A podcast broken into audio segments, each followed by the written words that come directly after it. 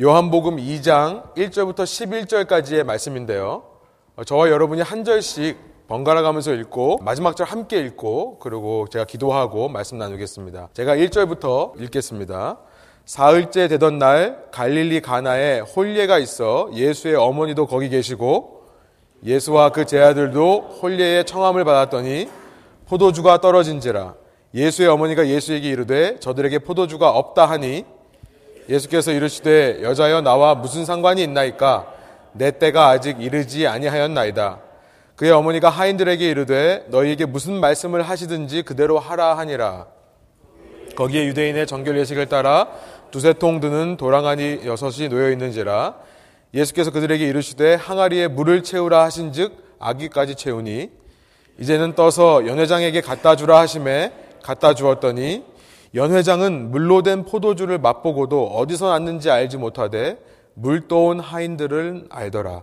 연회장이 신랑을 불러 말하되 사람마다 먼저 좋은 포도주를 내고 취한 후에 낮은 것을 내거늘 그대는 지금까지 좋은 포도주를 두었도다 하니라. 함께 읽겠습니다. 예수께서 이 첫 표적을 갈릴리 가나에서 행하여 그의 영광을 나타내심에 제자들이 그를 믿으니라. 아멘. 함께 앉으셔서 기도하고 말씀 나누겠습니다. 하나님 감사합니다. 저희가 주님의 말씀을 읽고 오늘 나에게 주시는 하나님의 음성은 무엇인가에 저희의 모든 관심과 초점을 맞추게 하여 주시고 주님 저희가 음성을 들을 때에 머리로만 듣고 이 자리를 떠나는 것이 아니라 저의 삶의 자리에서 들은 말씀대로 실천하며 살아서 주님이 원하시는 참된 주님을 닮아가는 아름다운 신앙의 삶, 주님을 내 삶에 초청하고 주님과 함께 동행하는 천국의 삶을 살 수 있는 저희들 한 사람 한 사람 될 수 있도록 주님께 저희와 함께 하여 주십시오. 감사와 찬양을 주께 올려드리며 예수 그리스도의 이름으로 기도합니다. 아멘. 오늘은 지난 시간에 이어서 비슷한 제목인데요. 부활의 영광의 동참이라는 제목으로 이 말씀을 나누기 원합니다. 앞서 우리 잠깐 손을 들어서 표해 주신 분들한테 환영의 박수를 좀 하길 원합니다. 예. 아, 여러분이 굉장히 감사하셔야 됩니다. 왜 그러냐면 어, 제가 오늘 새로 오신 분들이 없으시면 한 1시간 정도를 설교하려고 준비를 했는데요. 처음 오신 분들이 있기 때문에 제가 앞에 두 장을 건너뛰겠습니다.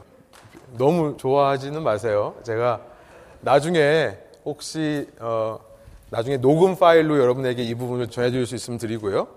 바로 말씀에 대해서 저희가 좀 나누기로 합니다.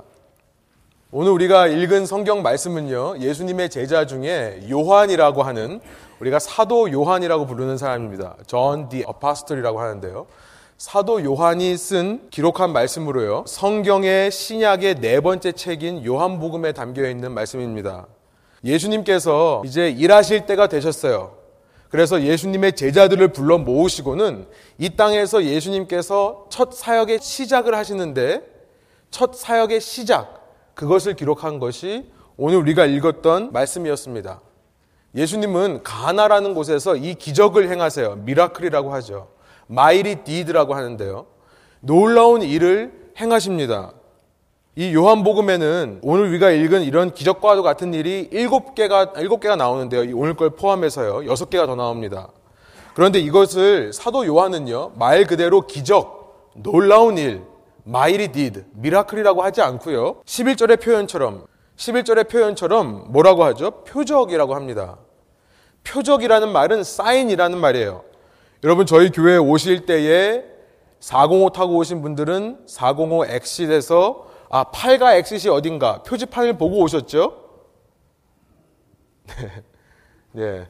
오늘 뭐 기분 좀 안 좋으신 네, 제가 좀 뭐 잘못했나요? 네, 제가 목소리가 좀 감기가 들어서 좀 양해해 주시기 바랍니다. 표지판을 다 보고 오셨을 거예요. 여기서 말하는 사인, 표적이라는 것은 바로 그런 표지판을 얘기하는 겁니다. 무언가를 가리키고 있는 것이고요.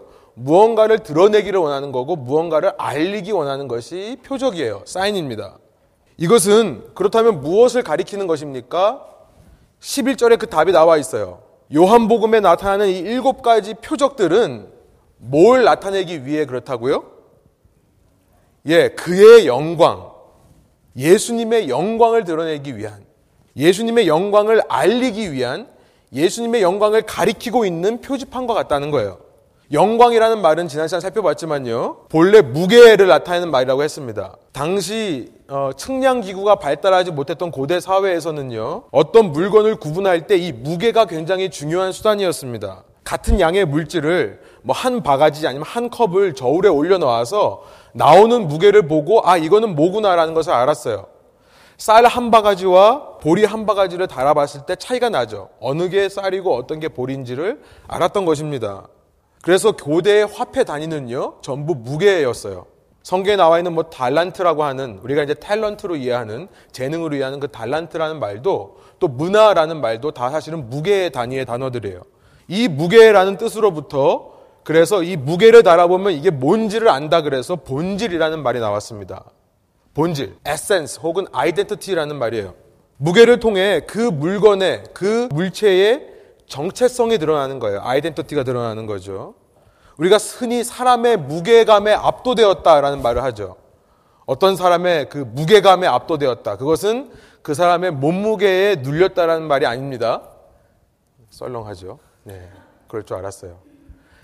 그것은 무슨 말입니까? 그 사람의 존재감에 내가 눌려버렸다라는 말이 되는 거죠. 무게와 존재, 그 사람의 본질, 이것이 다 같은 의미로 쓰이는 것입니다. 그래서 영광이란 무게를 말하는 것이고, 무게란 본질, 아이덴티티를 말하는 거예요. 그러므로 여러분 영광이 드러난다. 영광이 드러난다는 것은 무슨 말입니까?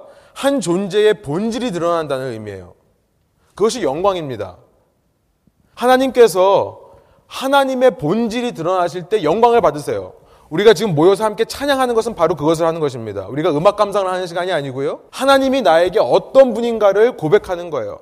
하나님이 어떤 분인가, 하나님의 본질과 존재가 나를 통해 표현될 때 하나님께서 영광 받으시는 거죠. 우리가 흔히 당신이 왜 삽니까? 그러면 나는 하나님의 영광을 위해 삽니다. 무슨 말이에요? 내가 성공하고 잘나서 나중에 많은 사람들 앞에서 TV 나가가지고 V자 하면서 나는 하나님 때문에 여기까지 왔어요. 이 말을 하는 것을 원하는 것이 아니라 지금 내 삶에 하나님의 존재감, 지금 내 삶에 하나님의 무게감이 드러날 때 하나님께서 영광을 받으시는 거예요. 이런 의미에서 예수님은 누구신가? 예수님이 어떤 분인가가 알려지는 것이 예수님의 영광입니다. 여러분 이것이 중요해요. 영광이라는 단어의 뜻을 우리가 정확하게 알 필요가 있는 것 같아요. 예수님은 어떤 분이신가가 드러나는 것, 예수님은 누구신가가 드러나는 것이 예수님의 영광이라는 거예요. 그 예수님의 영광을 통해 하나님은 누구신가, 하나님은 어떤 분인가가 드러나는 것이 하나님의 영광입니다. 요한복음에 등장하는 일곱 개의 표지판들, 표적들, 사인들은요, 전부 예수님이 누군가를 드러내는 표지판과 같다는 거예요. 어떤 표적들이 나와 있습니까? 자, 정리를 해봤어요. 요한복음 오늘 본문에 나와 있는 이 첫 번째 표적 다음에 요한복음 4장에 가면 예수님께서 어떤 한 사람을 고쳐주시는 것이 나오죠. 한 왕의 신하의 아들입니다. 근데 그 신하가 와서 내 아들을 고쳐주십시오 했더니 예수님께서 가보시지도 않고 말씀으로만 지금 나았다 그래요. 그렇게 고쳐주시는 것이 나옵니다. 5장으로 넘어가 보면요. 세 번째 표적이 나와 있는데요. 예수님께서 38년 된 베데스다 연못가라는 곳에 앉아 있는 38년 된 병자를 고쳐주시는 장면이 나와, 나와 있습니다. 그러고 나서 6장에 가면 두 가지 표적이 나와 있는데 우리가 많이 들어보셨을 거예요. 예수님께서 보리빵 다섯 개와 물고기 두 마리로 5천 명을 먹이시는 놀라운 일을 행하세요. 그리고 나서 6장 다음에 보면 예수님께서 물 위를 걸으셔서 폭풍우를 잠재우는 표적이 나와 있습니다. 그리고 나서 9장에 가면요. 예수님께서 태어나면서부터 눈 멀었던 사람의 눈을 진흙을 발라서 눈을 뜨게 하시는 장면이 나오죠. 여섯 번째 표적이고요. 마지막이 뭐냐면요. 11장에 가면 죽었던 나사로. 죽어서 4일이나 지나서요. 몸에서 썩은 냄새가 나는 그 시체된 나사로를 살리시는 능력을 발휘하시는 것이 나와 있습니다. 여러분, 이 모든 기적들은요, 그 자체로도 의미가 있는 일이에요. 그렇죠? 그 자체로도 사람을 살리는 일이고요, 사람을 도와주는 일이고요, 사람을 먹여주는 의미가 있는 일입니다. 그러나 사도 요한의 관심은요, 사도 요한을 통해 이 성경을 쓰게 하신 하나님의 관심은요, 단순한 기적을 말씀하시는 것이 아니라 표적을 말씀하시는 거예요. 이 일들을 통해서 예수님이 누군가가 드러나는 거죠. 그것에 관심이 있다는 거예요. 우리가 믿는 예수님은 도대체 어떤 분인가를 드러내는 것이 이 표적을 기록한 목적이라는 거예요. 요한복음 20장에 가보면요. 21장의 끝인데요. 요한복음 20장에 가보면은 사도 요한이 이런 말을 하는 것이 나와요. 20장 30절부터 31절인데요. 예수님께서 이 땅에 계실 때에 내가 기록한 표적들 말고도 수많은 표적들을 하셨지만 내가 굳이 그 중에 요것만 기록한 것은 이것을 통해 우리에게 하나님이 어떤 분인지 예수님이 어떤 분인지를 알리기 위해 그랬다. 그 표현을 한 것이 나옵니다. 여러분 그런데 이렇게 엄선된 사도 요한이 고민하고 고민해서 간추린 일곱 개의 표적 중에 처음으로 등장하는 것이 우리가 오늘 읽은 본문에 나와 있는 가나의 혼인잔치에서의 표적이에요. 예수님께서는 가나라는 마을에 가셔서요, 물로 포도주를 만드신 사건이에요.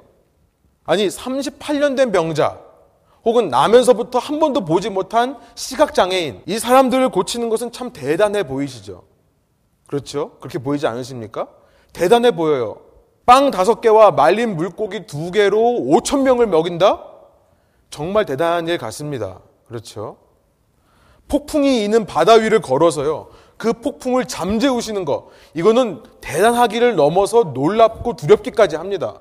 그리고 마지막으로 죽었던 사람을 살리는 것. 4일이나 썩어 있는 그 몸을 살리는 것. 여러분 정말 대단하지 않습니까?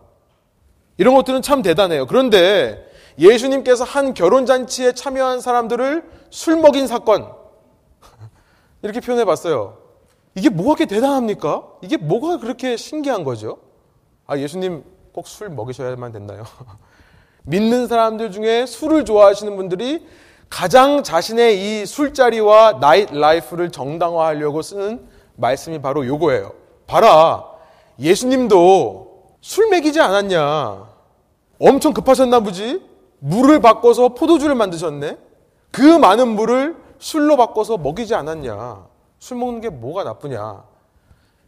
네, 뭐 술 먹는 거 지금 얘기하려고 하는 것은 아닙니다.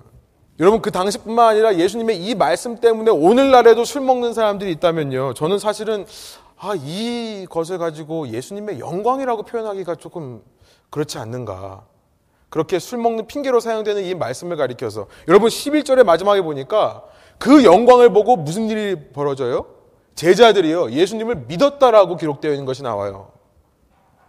아니 이것이 예수님의 영광을 드러내는 거라고요? 예수님이 어떤 분인지를 드러내고 이것을 보고서는 제자들이 믿었다고요? 뭐 술의 신을 믿은 겁니까? 다른 주님이에요? 뭘 믿은 거죠 도대체? 여러분 이상하지 않으세요? 이것이 뭐 그렇게 대단한 표적일까요? 게다가요 4절에 보니까요 예수님께서 이렇게 말씀하신 것이 나와요. 자기 어머니 마리아에게요. 이렇게 말씀한 것을 우리가 읽었습니다. 여자요. 이것이 나와 무슨 상관이 있습니까? 이것을 봤을 때 예수님은 지금 하기 싫은 일을 억지로 하는 것처럼 보여요. 계획하지 않은 일을 하시는 것처럼 보이는 것입니다. 아니, 그런데 이렇게 하기 싫은 일을 억지로 한 것처럼 보이는 이를 선입견을 갖게 되는 이 일이 왜 가장 처음에 등장하고 있냐는 거예요. 다시 11절을 보시면요. 이 사건을 가리켜서 첫 표적이라고 하는데요. 이 처음이라는 말은요. 1, 2, 3, 4, 5의 처음, 어떤 것의 배열상 맨 앞에 있는 것을 말하기도 하지만요. 사실은 이 처음이란 말은 첫 번째 것이라는 의미보다는 으뜸이라는 말이에요. 그리스 말로는 이것을 아르케라고 합니다. 여러분 주부에 있습니다. 아르케라고 하는데요. 여러분 이 말에서부터 architect, architecture, archetype 이라는 말이 나왔어요. architect이라는 것은 뭐냐면요. 으뜸되는 builder, 가장 잘 만드는 사람을 가리켜서 architect이라고 그래요. 아키텍처라고 하면 뭐, 뭐냐면요. 어떤 건물의 원리를 갖다 딴 거죠. 어떤 건물은 실제 건물은 아니지만 그 건물의 원형, 그 건물의 원리라는 뜻이에요. 이 아르케라는 말에 원형, 원리라는 말이 들어 있습니다. 기본적인 원리예요. 아키타입이라는 것은 뭐냐면요. 어, 어떤 것의 가장 흔한 예, 어떤 것의 가장 제너럴한 example, 예시라고 볼 수 있는 것입니다. 그러니까 건물로 말하면요. 아르케라는 것은 중심 뼈대를 말해요. 그 건물을 지탱하고 있는 중심적인 것, 핵심적인 것. 어떤 이야기로 말하면 어떤 이야기의 아웃라인, 기본 원리가 되는 것이 아르케고요. 영화로 말하면요. 저는 이렇게 말하고 싶어요. 쉽게 말하면 프리뷰 같은 거예요. 요즘 이제 좀 있으면 summer season이 돼가지고 많은 영화들이 개봉하죠. 많은 preview, trailer들이 나옵니다. preview란 무엇입니까? 이 영화는 어떤 장르의 영화고 어떤 분위기가 연출될 거고 특별히 제일 중요한 거 어떤 주인공들이 나오는지를 미리 보여주는 것이 preview죠. 한국말의 첫 단추가 너무나 중요하다. 왜냐하면 첫 단추 낀 것대로 똑같이 하게 되니까 그때 첫이라는 의미와 비슷합니다. 뒤 이어 나오는 것들이 따라가는 뒤 이어가 나오는 것들에게 가장 중요한 이그젠플이 되는 것 그것을 가리켜서 아르케라고 했던 거예요.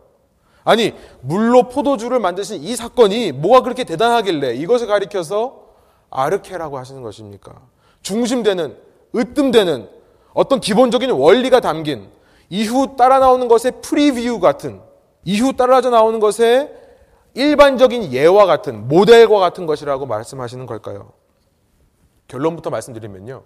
바로 이 사건이 오늘 우리가 이 자리에 모여서 기념하는 예수님의 부활, 예수님의 resurrection, 부활과 이어지는 표적이기 때문에 그렇다는 거예요. 기독교 신앙의 근본이라고 할 수 있는 부활.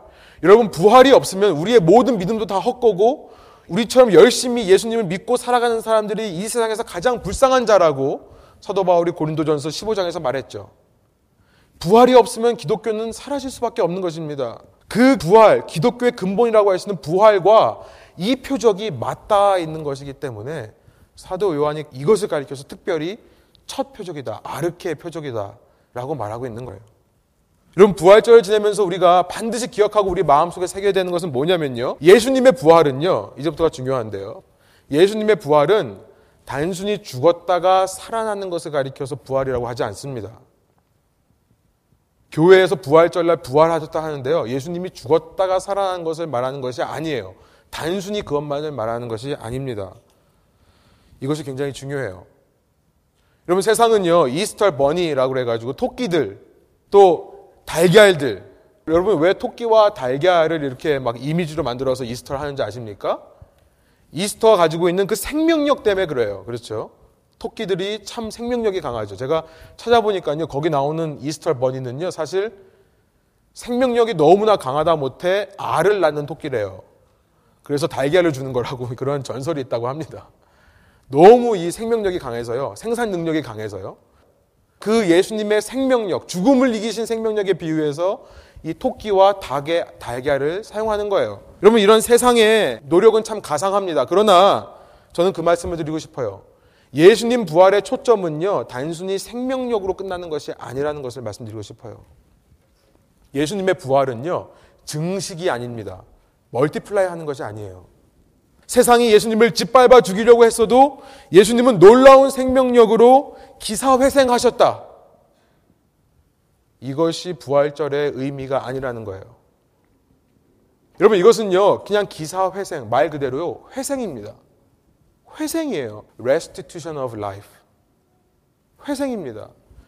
여기 보시면요. 회생과 부활은 다르다는 것을 좀 짚고 넘어가고 싶어요. 여러분, 요한복음에 제가 소개했던 일곱 가지 표적 중에요.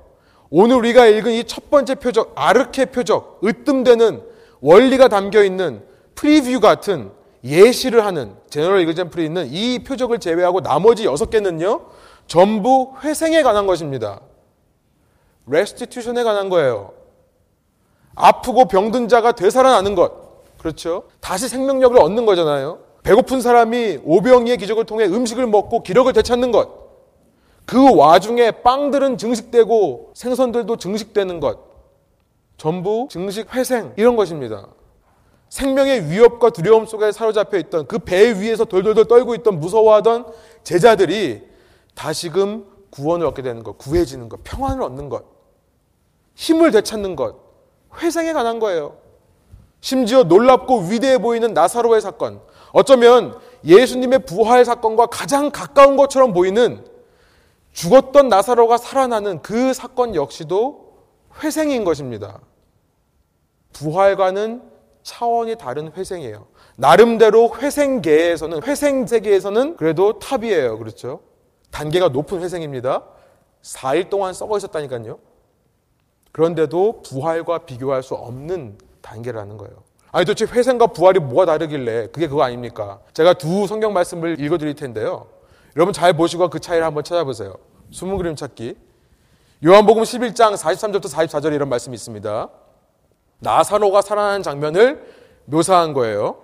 이 말씀을 하시고 큰 소리로 나사로야! 나오라 부르시니 44절에 죽은 자가 수족을 배로 동인 채로 나오는데 무슨 말이냐면요. 이렇게 배로 미라 아시죠? 칭칭 감아놓은 거 그것처럼 나온다는 거예요. 얼굴은 수건에 아직도 쌓여있는 상태로요. 예수께서 이르시되 풀어 놓아 다니게 하라 하시니라.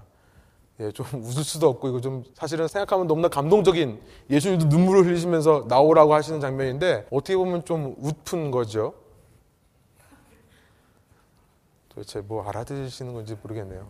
예, 좀 무섭기도 하고 그렇습니다. 그러나 여러분 잘 보세요. 이 장면과 예수님의 부활을 담은 요한복음 20장의 사건을 제가 한번 읽어드릴게요. 뭐가 다른지 보세요.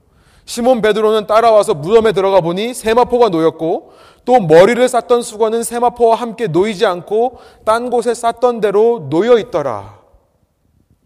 뭐가 다르죠? 여러분 이러시면 안 돼요. 뭐 잘 개 있었다, 따로 있었다 이런 얘기 하시면 안 돼요. 지금 뭐가 다른 거예요? 예수님의 부활은 이전과는 다른 몸으로 변화되는 거죠. 나사로는 지금 붕대를 감은 채로 다시 걸어 나옵니다. 예수님은 지금 안 계세요. 무엇입니까? 이전 육체와의 단절이죠. 그러나 새 육체로 변화되는 것을 얘기해요. 여러분 우리가 믿는 부활은요 바로 이거예요. 단순한 트랜스폼이 아닙니다. 트랜스폼 내 폼을 바꾸는 거. 내가 입던 옷을 벗고 새 옷을 입는 거. 내가 가면 쓰던 것을 내려놓고 새로운 가면을 하는 것. 그것을 말하는 것이 아닙니다. 몸 전체가 없어지고요. 새로운 몸으로 바뀌는 거예요. 여러분 이것이 부활입니다. 근데 그 몸은 신기하게도요. 이전 몸과는 전혀 다른 몸이지만 이전 몸과 이어지는 부분이 있어요. 제자들이 처음에 예수님을 보고 알아보지는 못했습니다. 전부 다 하나같이 알아보지를 못해요. 그러나 시간을 두고 말을 하고 이야기를 듣다 보면 예수님인 줄 알아보게 되는 거예요. 이전 예수님의 모습과 삶과 이어지는 부분이 있는 거죠. 그 몸은요, 존재하지 않을 수도 있어요. 막혀 있는 공간에 들어갑니다. 그러나 존재할 수도 있는 몸이에요. 사람들이 손으로 눌러보면 만져지는 몸입니다. 공간의 지배를 받을 수도 있고 받지 않을 수도 있는 몸이에요. 그 몸은 밥을 먹을 수도 있고 먹지 않을 수도 있는 몸입니다. 무엇보다 그 몸은 하늘에 올라갈 수 있는 몸이에요. 그 몸을 잊게 되면 이제 하늘로 올라갑니다. 그래서 영이신 하나님을 대면하여 볼 수 있는 몸이라는 거예요. 놀라운 몸이죠. 여러분 이것이 부활의 의미예요. 우리가 예수님의 부활의 부활을 믿고 그 부활의 영광에 동참한다고 할 때는 그 부활이란 바로 그런 부활을 의미하는 거예요. 그 믿음을 가질 때 내가 언젠가 예수님처럼 나도 그렇게 변화될 것을 믿고 받아들일 때 그것이 우리가 누리게 되는 신자들의 영광이 된다는 것입니다. 여러분, 이 부활의 신비를 20장에 가서 예수님께서 말씀하시기 전에 요한복음 2장에서요, 미리 프리뷰로 말씀하시는 거예요. 쉽게 말하면요. 마치 샌드위치처럼 요한복음 전체가 이걸로 쌓여 있는 것입니다. 앞에는 프리뷰로 보여주신 변화의 의미가 담겨 있는 표적. 그리고 그 표적이 진짜 완성되어서 완성된 모습으로 나타나는 20장의 예수님의 부활의 모습. 그것이 오늘 본문의 중요성이라는 거예요. 오늘 본문 속에는요, 제가 성경 어디를 읽어봐도 예수님이 하셨던 그 부활의 사건을 이보다 더 닮은 사건이 없습니다. 어디를 읽어봐도요. 왜요? 본질이 변화되는 거예요. 형태가 변화되는 것이 아니기 때문에 그렇습니다. 물이 포도주가 돼요. 여러분, 물을 아무리 가다 놓고 아무리 오랜 시간이 지나도 그게 포도주가 될까요? 절대 되지 않습니다. 물 자체가 변한다는 거예요. 오늘 본문으로 와서 한번 생각해 보면요. 유대인들의 정결 의식을 위해 사용했던 통들이 있었다고 합니다. 손 씻는 물이 있었다고 그래요. 여러분 이것이 어떻게 예수님의 영광이고 우리에게 영광이 되는지를 제가 좀 설명해 드릴게요. 유대인들의 정결 의식을 위해 사용했던 통들이 있는데요. 오늘 본문에 보니까 6절에 나와 있죠. 두세 통 드는 동을 항아리 여섯이라고 되어 있는데요. 한 항아리당 약 20갤런에서 30갤런의 물이 담기는 통이에요. 그러니까 우리 저기 친교실에 있는 큰 동그란 쓰레기통 아마 그 정도의 양이 담기는 걸 것 같아요. 그게 한 30갤런 정도 되는 거죠. 그런데 그것이 6개가 있었어요. 이건 당시 뭐 하는 것이었냐? 6절에 나와 있는 것처럼 유대인들이 정결 예식을 따라 손을 씻던 물이었습니다. 유태인들은요, 어느 장소에 집에 초대받아 가거나 잔치에 초대받아서 가거나 특별히 이렇게 결혼식에 갈 때는요, 자신의 그릇을 가지고 가는데요, 자신의 그릇을 이 물로 씻어요. 씻으면서 나의 부정한 것이 다 빠져나간다고 믿었습니다. 성경에 나와 있는 것은 아닌데, 하나님이 말씀하신 건 아닌데, 그것은 아닌데, 유대인들의 정결 의식이었어요. 커스텀이었습니다. 관습이었어요. 돌로 그것을 만드는 이유는요. 유대인들 생각에 이 돌이라는 것은 부정함을 막아주는 재료라고 생각했기 때문에 그래요. 그러니까 그 더러운 물, 내 더러움이 씻겨나간 물을 돌 안에 가둬두면요. 거기를 만져도 괜찮은 거예요. 왜냐하면 그 물 속에 있는 더러움이, 부정함이 이 돌을 통과하지 못한다고 생각을 했던 거예요. 그래서 그것을 아마 결혼식장, 지금으로 말하면 결혼식을 하는 그 앞에다가 이렇게 놨던 것 같습니다. 예수님은요, 지금 무슨 일을 하고 계시는 것입니까? 그 더러운 물, 그 부정한 물, 그것을 변화시켜서 잔치를 위한 최고급 포도주로 바꾸시는 일을 하고 있는 거예요. 1절에 보니까요, 사흘째 되던 날이라고 시작하고 있습니다. 사흘째 되던 날. 왜 갑자기 이런 말을 할까요? 요한복음 1장을 보면, 1장으로 돌아, 한 장을 돌아, 돌아가 보면요. 거기에 보면, 1장에 the next day, 이틀날이라는 말이 세 번 나옵니다. 그러니까 어느 날 시작했는지는 잘 몰라요. 그러나 1장의 맨 마지막이 네 번째 날인 걸로 끝나요. 그리고 나서 3일 후니까 지금 몇째 날이죠? 일곱 번째 날. 유대인들에게 7일째 되는 날은 어떤 날이죠? 안식일이라고 우리가 알고 있죠. 유대인의 제7일이라고 하면 안식일입니다. 다른 날을 가리켜서 일곱 번째 날이라고 하지 않아요. 안식일을 가리켜서 일곱 번째 날이라고 합니다. 왜냐하면 하나님께서 세상을 창조하실 때 6일 동안 창조하시고 일곱째 날 쉬셨기 때문에 그날이 요일이 언젠지는 모르겠지만 일곱째 날이라고 했기 때문에 일곱째 날이 안식일로 된 거예요. 유대인들의 관습으로는 그 일곱 번째 날이 지금의 토요일입니다. 그러니까 지금 말하자면 일곱째 되는 날에 결혼 잔치가 열린 거예요. 여러분 유대인에게는 있어서 일곱 번째 날은 어떤 날이죠? 안식일은 뭐 하는 날이죠? 예, 쉬는 날. 아무것도 안 하는 날이에요. 그런데 그날 결혼식을 했다고요? 여러분 성경 어디를 봐도 안식일에 결혼하는 사람이 있습니까? 없어요. 이러면 돌맞습니다. 당시 유대인의 관습에서요. 결혼을 한 번도 안 한 처녀가 결혼할 때는 무조건 수요일 날 하게 했어요. 그리고 왜 그런지 모르겠지만 과부들이 결혼할 때는 목요일 날 하게 했습니다. 그러니까 다섯째 날, 넷째 날 이렇게 하게 했어요. 그런데 일곱째 날 예수님께서 이 기적을 행하시는 거예요. 여러분 그렇다면 이곳에 모여 있는 사람들이 어떤 사람들인지 우리가 힌트를 갖게 되죠. 어떤 사람들일까요? 안식일 날 결혼을 하고 있는 이 간 큰 사람들은 도대체 누굴까요? 당시 율법을 따르지 않는 사람이라는 것입니다.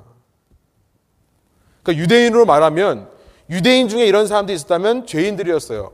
실제로 유대인들도 율법을 다 지켰던 것은 아닙니다. 그 중에 바리새인들이 철저하게 지켰고요. 유대인들도 율법을 안 지키는 사람들이 있었어요. 바리새인들은 그들을 가리켜서 죄인들이라고 불렀습니다.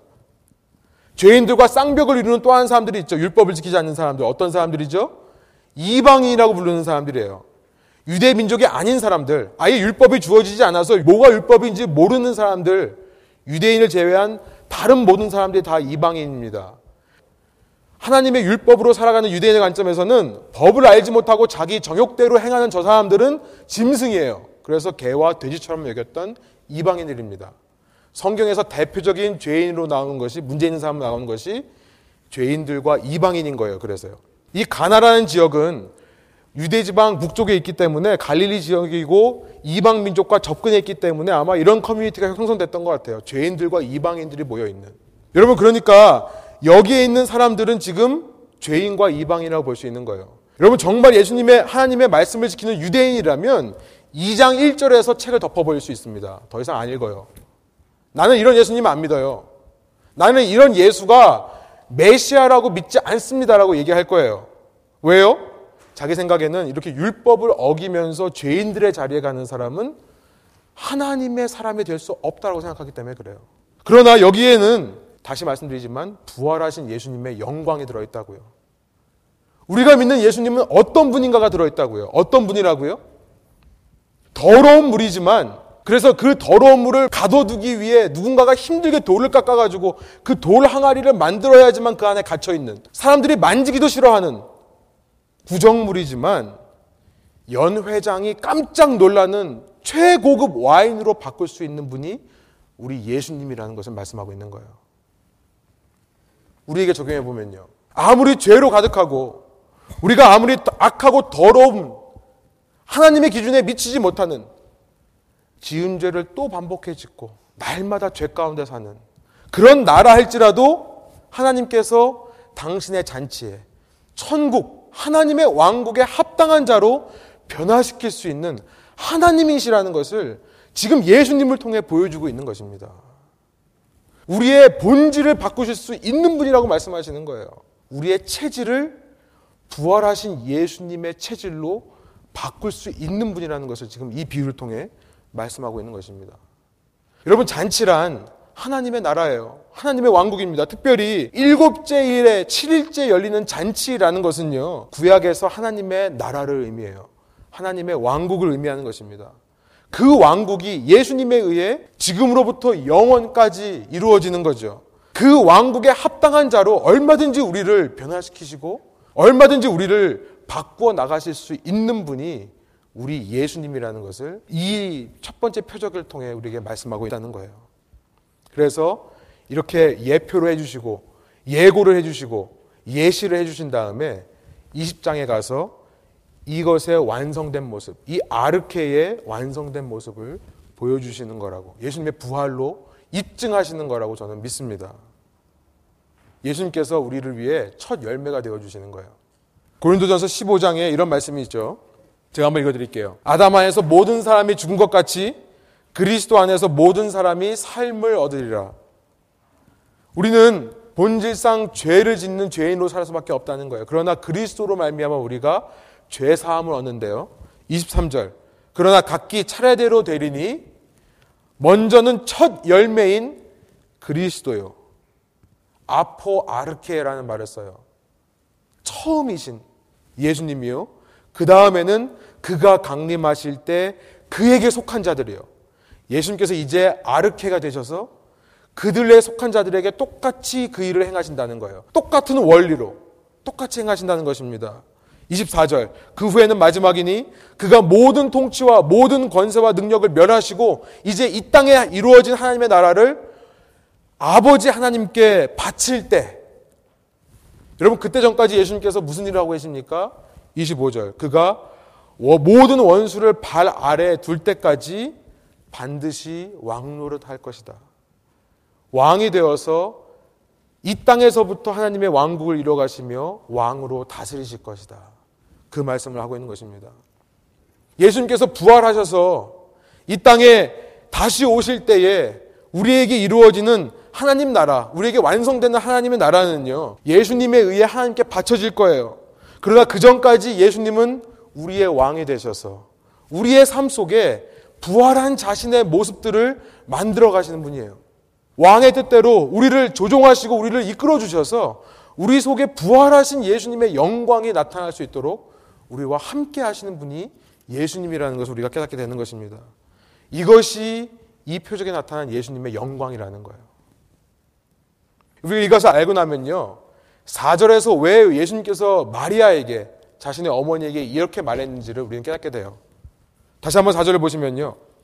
여자여, 나와 무슨 상관이 있나이까? 예수님께서 왜 이렇게 차갑게 얘기하셨는지 우리는 이제 그 이유를 알게 돼요. 여자여라는 호칭은요, 물론 어머니에게 할 수 있는 호칭은 아닙니다. 그러나 우리가 지금 생각하는 것처럼 우리가 지금 여자여 어머니한테 그러면 뺨 맞죠. 예, 그런 의미는 아니에요. 여기서 여자의 의미는요, 당시 사회에서 어떤 의미냐면 존경하는 여인, 내가 사랑하는 여인을 가리켜서 부를 때 사용했던 말이 여자여라는 표현이었어요. 또 뒤에 보면 나와 무슨 상관이 있나이까? 너 나와 뭔 상관이야? 이런 말이 아니에요. 물론 부정적인 의미도 들어있지만 제가 나중에 원고에 다 실었습니다. 여러분이 한번 찾아보시면요. 역대하에 보면 똑같은 표현인데 나쁜 말이 아니라 어떤 사람과 친선을 맺으러 갈 때 쓰는 말일 수도 있어요. 단지 예수님은 지금 무슨 말씀을 하고 있는 것입니까? 아, 내가 이제 이 사역을 이루겠는데 첫 번째 표적을 보여주겠는데 이것은 어머니가 나한테 말했기 때문에 하는 것이 아닙니다. 내가 어머니의 아들로서 하는 것이 아닙니다라는 말을 하시기 위해 지금 이 표현을 하는 거라고 저는 이해합니다. 여러분 그러니까 지금 예수님은 마리아한테 이런 말씀을 하고 있는 거예요. 어머니 아직 내가 십자가에 달려 죽을 때가 아니에요.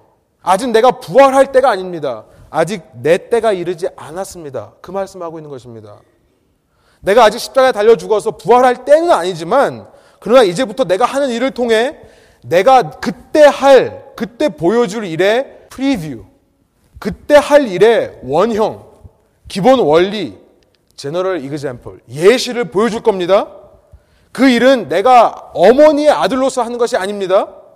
이 땅에 나를 보내신 아버지의 뜻을 따라 하는 것입니다. 하늘 아버지, 그분의 뜻을 따라 행하는 것입니다. 그분의 뜻이 무엇입니까? 요한복음 6장은 이렇게 얘기해요. 하나님의 뜻을 가르쳐서 예수님께서 이렇게 말씀하십니다. 아버지의 뜻은 내게 주신 자 중에 하나도 잃어버리지 않고 마지막 날에 다 살리는 그것입니다.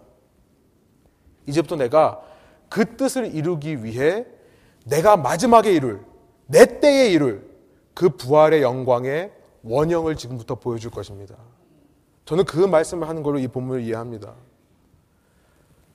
하나님께서 나에게 주신 자들, 아버지께서 나에게 주신 자들, 그들이 비록 돌 항아리에 담겨 있는 구정물처럼 더럽고 추악한 모습이라 할지라도 나는 그들을 하나님의 잔치에, 하나님의 왕국에 들어갈 수 있는, 사용될 수 있는, 그 왕국에서 모든 사람이 기뻐할 수 있는 최고급 와인으로 만들 수 있는 능력이 있습니다. 그런 존귀한 자들로 바꿀 수 있는 능력이 있습니다. 사랑하는 여러분, 또 이 자리에 아직 예수님을 만나지 못한 분들이 있다면 이것을 꼭 아시기 바랍니다. 우리 이것이 우리가 믿는 예수님이라는 거예요. 기독교에서는 다른 것을 믿는 것이 아닙니다. 이런 예수님을 따라가고 이런 예수님을 믿는 것입니다. 이것이 예수님이 우리에게 보여주시기 원하는 예수님 당신의 영광이라는 거예요. 우리가 그 부활의 영광에 동참하는 길은요, 오직 예수 그리스도의 은혜로만 가능한 것이겠죠. 이렇게 나를 위해 부정물인 나임에도 불구하고 내가 최고급 와인으로 바꿀 수 있다 말씀하시는 그 예수님의 은혜로만 이 일이 가능한 줄 믿습니다. 그럼 그 은혜를 얻기 위해 우리는 어떤 헌신과 어떤 결단을 해야 될까요? 여러분 짧게 세 가지만 나누고 말씀을 마치겠습니다. 첫 번째, 예수님께서 보여주신 그 부활의 영광에 동참하기 위해 우리가 해야 될 첫 번째는 뭐냐면요. 예수님을 초청하는 것입니다. 초청하는 거예요. 2절에 보니까요. 여러분 가나의 혼인잔치에 그 당사자들 결혼하는 사람들이 참 대단해 보이는 이유는요. 그들이 안식일에 제7일에 결혼했다는 사실이 아니라 자신들이 결혼하면서 유대인들을 초대했다는 사실이 놀라워요. 아마 그 유대인들을 위해 정결 예식을 위해서 돌 항아리를 놨는지도 모르겠죠. 여러분 놀라운 사실은 뭐냐면 본인들이 율법을 지키지 않으니까 결혼한 건 괜찮은데 예수님을 초대했다는 것이 놀라워요. 더 놀라운 사실이 뭔지 아세요? 예수님께서 그곳에 가셨다는 사실이 더 놀라워요. 예수님은 하나님이시죠. 지금 안식일을 누가 만드신 거예요? 하나님이 만드신 거예요. 내가 6일 동안 일하고 7일 쉬었은 즉 너희들도 안식해라. 내가 안식하니까 너희들도 안식해라. 이날은 복되고 거룩한 날이다. 이것을 지키지 않으면 안 된다고 말씀하셨던 하나님께서 스스로 자기가 세운 그 안식일을 스스로 어기시는 겁니다. 왜요? 왜요? 불렀기 때문에. 불렀기 때문에. 우리 예수님이 이런 분이시라는 거예요. 예수님의 영광이 바로 이것이라는 것입니다. 여러분, 여러분이 아직 예수님을 믿지 않는 분들이 이곳에 있다면요. 혹은 오랫동안 교회는 다녔지만 지금까지 참 신앙의 능력 없이, 복음의 능력 없이, 정말 영혼을 사랑하는 마음 없이, 예수님 닮은 모습 없이, 교회만 왔다 갔다 하는 종교 놀이에 빠져서 여기까지 오신 분이 있다고 그러시면요. 이 시간 제가 간절히 원하는 것은요. 여러분, 예수님을 초청하시기 바랍니다. 다시 한번 여러분의 마음 속에, 삶 속에 예수님을 초청해 보세요. 예수님이 못 가실 만큼 먼 곳은 없습니다. 예수님이 오셔서 자리를 펴기에도 너무 더러워서 여기는 못 앉겠어. 라고 말할 수 있는 더러운 곳은 없습니다. 누구든지 주 예수의 이름을 부르는 자는 구원을 얻으리라 말씀하셨습니다. 누구든지. 여러분 간절히 부탁드립니다. 부활하신 예수님의 영광에 동참하십시오. 여러분을 초청하기를 원해요. 그것을 위해 제일 먼저 여러분이 예수님을 먼저 초청하십시오. 예수님이요. 달려가실 거예요. 달려가실 것입니다. 두 번째, 예수님의 부활의 영광에 동참하기 위해 우리가 무엇을 할 수 있는가? 초청한 것에서 더 나아가서 예수님의 말씀에 귀를 기울여 보세요. 그 말씀을 드리고 싶어요. 제자들은요, 예수님을 초청했습니다. 자기의 삶에. 예수님을 따르기로 결단했어요. 그런데 여러분 그거 아세요? 제자들에게 믿음이 없었어요. 믿음이 있고 따라가는 것이 아니라, 물론 믿음이 있다라고 얘기했지만, 여러분 십자가 앞에서 제자들이 어떤 반응을 보입니까? 전부 다 도망가는 거예요. 예수님을 그저 선지자로만 알았지, 랍비로 알았지, 그렇게 믿었지, 예수님께서 죽었다가 살아나다고 했던 그 말씀을 귀 기울이지는 않고 그냥 따라갔던 거죠. 그러니까 십자가 앞에서 다 도망하는 것입니다. 그러나 부활하신 예수님을 만나고 나서 그들의 신앙이 180도 바뀌었어요. 그때서야 예수님의 모든 말씀을 깨달아진 거예요. 그렇기에 사도 요한이 이것을 제일 앞에 기록했겠죠. 여러분 먼저 예수님을 따라가 보세요. 예수님을 초청하고요. 예수님의 발자취를 따라가 보십시오.